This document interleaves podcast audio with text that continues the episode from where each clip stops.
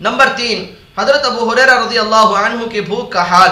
حضرت ابو حریرہ رضی اللہ عنہ ایک مرتبہ کتان کے کپڑے میں ناک صاف کر کے فرمانے لگے، کیا کہنے، ابو حریرہ کہ آج کتان کے کپڑے میں ناک صاف کرتا ہے۔ حالانکہ مجھے وہ زمانہ بھی یاد ہے، جب حضور اقدس صلی اللہ علیہ وسلم کے ممبر اور حجرے کے درمیان میں بے ہوش پڑا ہوا ہوتا تھا اور لوگ مجنون سمجھ کر پاؤں سے گردن دباتے تھے۔ حالانکہ جنون نہیں تھا بلکہ بھوک تھی۔ فائدہ یعنی بھوک کی وجہ سے کئی کئی روز کا فاقہ ہو جاتا تھا، بے ہوشی ہو جاتی تھی اور لوگ سمجھتے تھے کہ جنون ہو گیا۔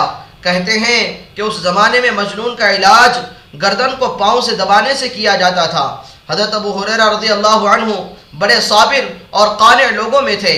کئی کئی وقت فاقے میں گزر جاتے تھے۔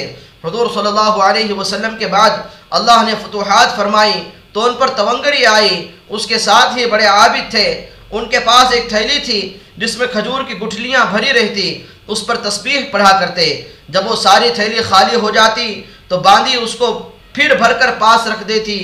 ان کا یہ بھی معمول تھا کہ خود اور بیوی اور خادم تین آدمی رات کے تین حصے کر لیتے اور نمبر وار ایک شخص تینوں میں سے عبادت میں مشغول رہتا۔